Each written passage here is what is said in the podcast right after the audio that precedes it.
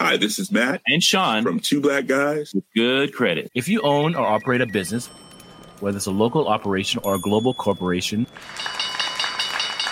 partnering with Bank of America could be your smartest move.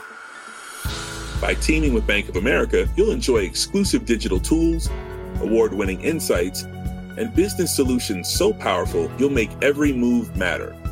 Position your business to capitalize on opportunity in a moment's notice. Visit bankofamerica.com slash banking for business to learn more. What would you like the power to do? Bank of America, N.A., copyright 2024.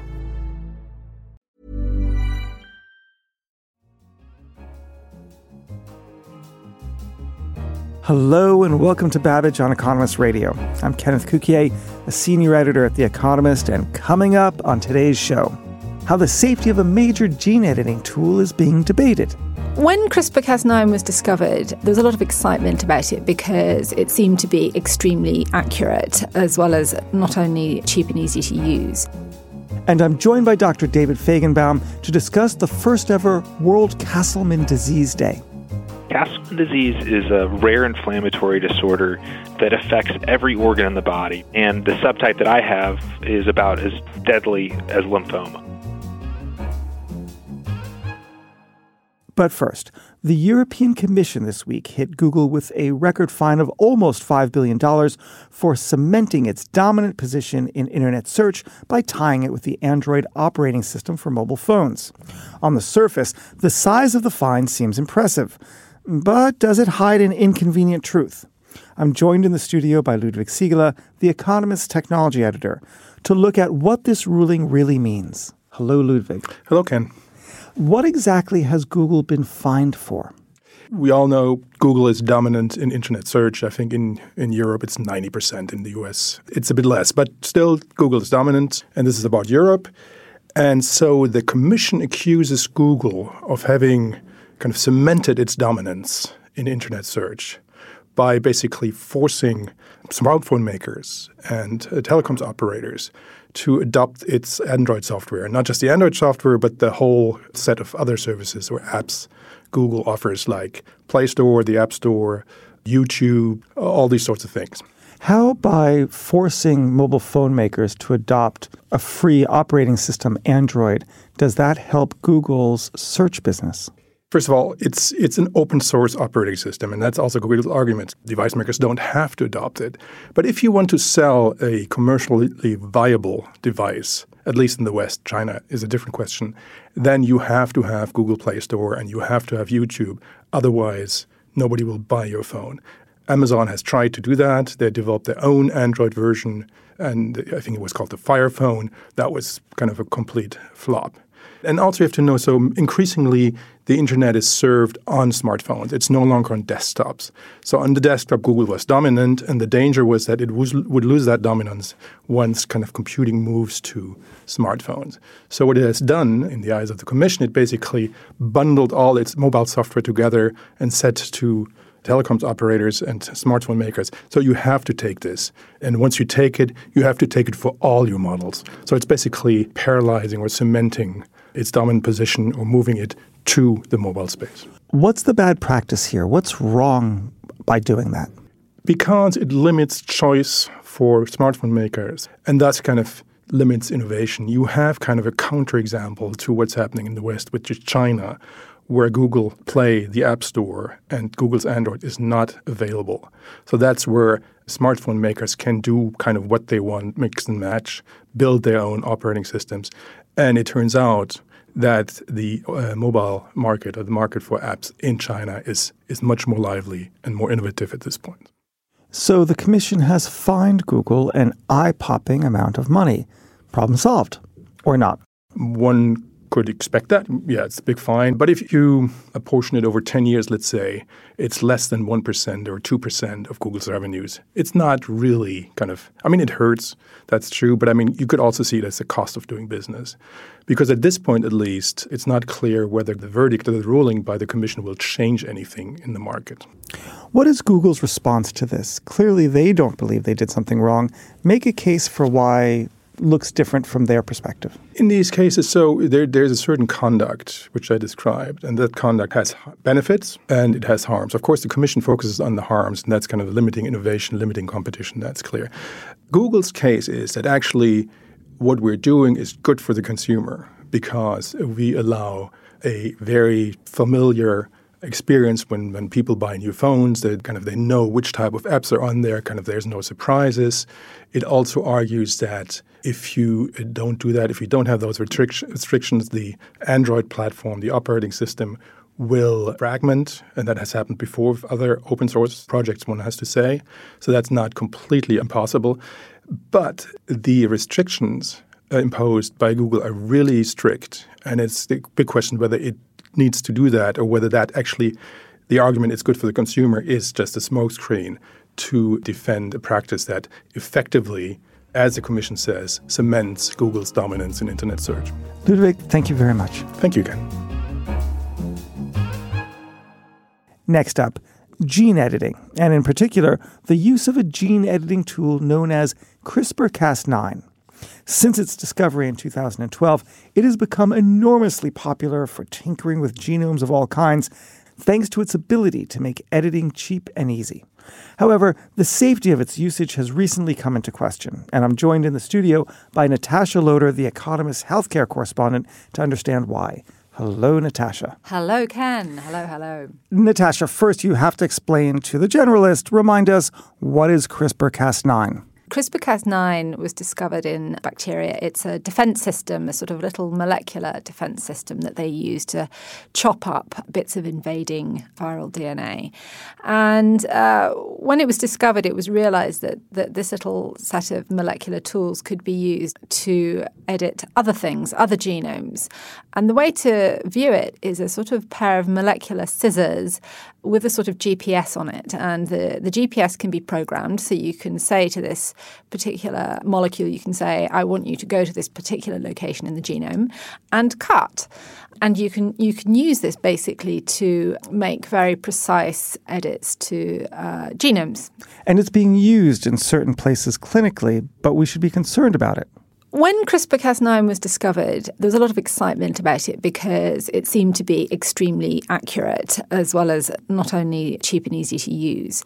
This led a lot of firms to jump on the technology as a way for developing therapeutics different kinds of medicines, cancer treatments, treatments for genetic disorders, and things like that. What has happened in the last year is that there have been a number of papers which have sort of brought into question the accuracy and fidelity of the method and raised questions about whether the tool is as good as we originally thought it was. So that's the backdrop to what's going on at the moment. And sort of this week, there's been another paper which has found that this tool, CRISPR Cas9, can um, generate all sorts of unexpected changes near the sites where it's cutting DNA. So there's a trade off to be had between all the beneficial uses and some of the negative side effects. What are some of these negative side effects? One way of viewing this is, as you say, that there is a trade off between the sort of use of the technology and the benefits and the risks.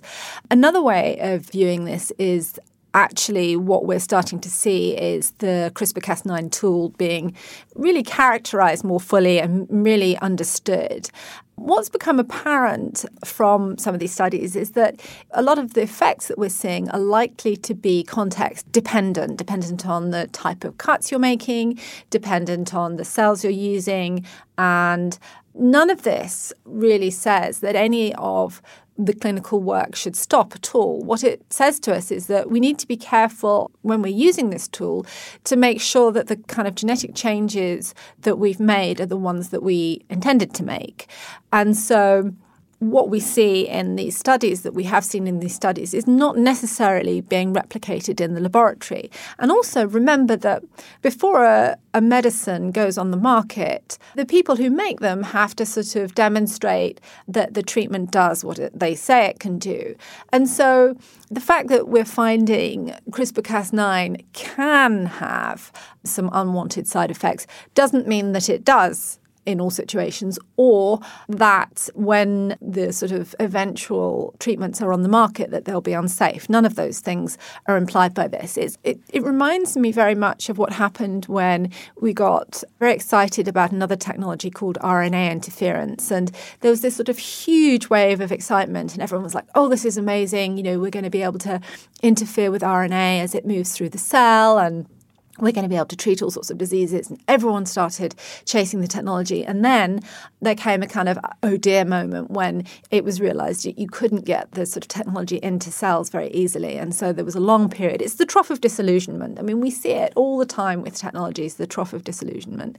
And it should come as no surprise that that's what's happening now is that you're going to see these papers coming out saying wait just a minute you need to think about this. And indeed we do need to think about these things these potential problems and how we're going to solve them or minimize their effect. Natasha that's excellent. Thank you very much. You're welcome. Thank you very much. So what are your thoughts on the safety of gene editing or on the European Commission's record fine of Google for almost $5 billion, tell us in an email and send them our way to radio at economist.com or on Twitter at economistradio. Finally, July 23rd is the first ever World Castleman Disease Day. It aims to bring together all the various people connected with the deadly disease. Though Castleman disease was discovered more than 60 years ago, there's very little known about it and it has no cure. Last year at Babbage, we spoke to Dr. David Fajgenbaum. Several years ago, he had been diagnosed with the disease himself, and the medical establishment didn't have any hope for him. So he became his own patient, and from his hospital bed, he was able to identify a treatment that would eventually save his life. But since then, he has led something called the Castleman Disease Collaborative Network, which innovates around how to do drug discovery for the disease. Dr. Fajgenbaum is joining me on the phone to update his progress and tell us about World Castleman Disease Day. Hello, Dr. Fajgenbaum. Hi, thank you so much for having me today. So, first, let me ask what is Castleman's disease? Castleman disease is a rare inflammatory disorder that affects every organ in the body. Basically, your immune system attacks and shuts down your vital organs. It's about as common as ALS, and the subtype that I have is about as deadly as lymphoma. And why did you decide and others decide to create a day around it? It's so poorly understood, and, and unfortunately, it's so deadly um, because so little research has been done.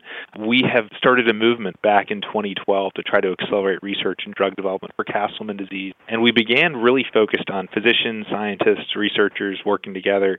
What we realized as we moved forward is that we scientists can only make so much progress. And we realized that we needed to bring together the full community. Um, and so we brought in patients and loved ones. And, and more recently, it's just become clear that, that we can't do this on our own and that we need to bring in the broader public. Now, one of the interesting ways in which you're trying to tackle the disease is to innovate around the process of innovation, of how you actually study it and come up with cures for it. And you've created the Castleman Disease Collaborative Network, the CDCN. Tell us about what that is and why it's innovative.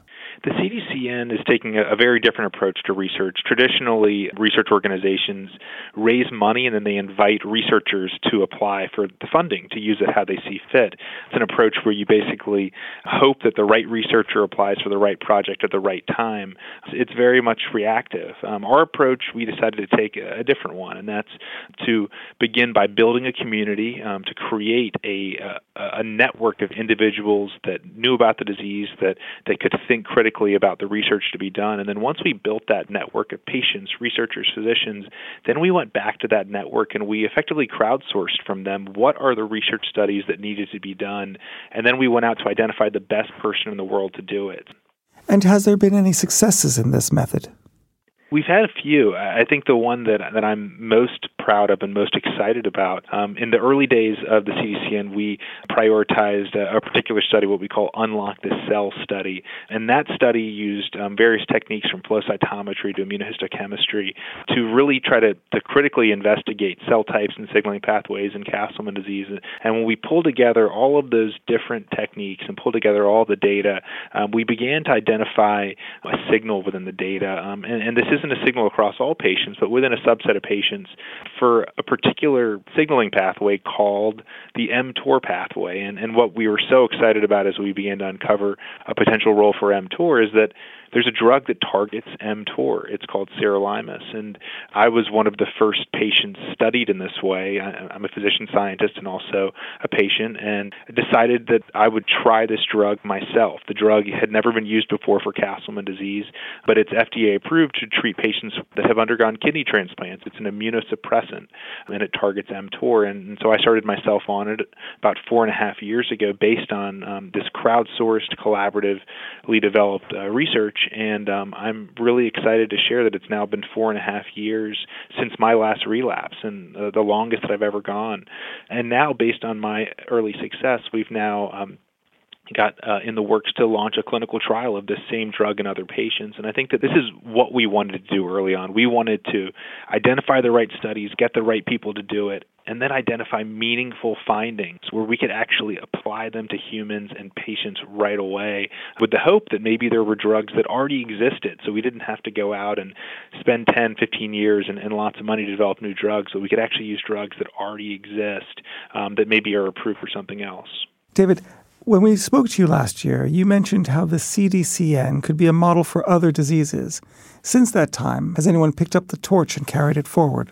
Yes, there are a number of groups here in the states, and, and I imagine um, internationally as well, that are taking on what, what we and they call the collaborative network approach. It's the the term that we've coined to describe the approach that we take to research of building communities, crowdsourcing, and then recruiting investigators to do research. Uh, and that is, one of the things that, that maybe I'm most proud of is that we're obviously making progress for Castleman disease. We still have a long ways to go for Castleman disease. This drug's working for me, and it's worked for a handful of other patients but we know it doesn't work uniformly across Castleman's patients. We know that there are a lot of work to be done. But the idea that our work for Castleman disease, this deadly disease that's horrible, could actually have an impact on many other diseases is, is something that I think is really exciting and something that I, I'm, I'm very much interested in pursuing further. That's great. David, thank you very much. Absolutely. Thrilled to be a part of this. If listeners want to support the Castleman Disease Collaborative Network on World Castleman Disease Day on July 23rd, you can go to cdcn.org.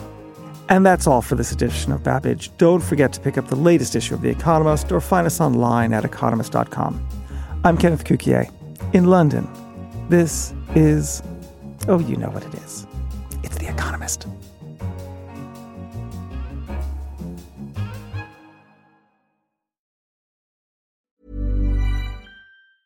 Hi, this is Matt and Sean from Two Black Guys with Good Credit.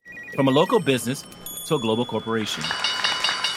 Partnering with Bank of America gives your operation access to exclusive digital tools, award winning insights, and business solutions so powerful you'll make every move matter. Visit bankofamerica.com slash banking for business to learn more.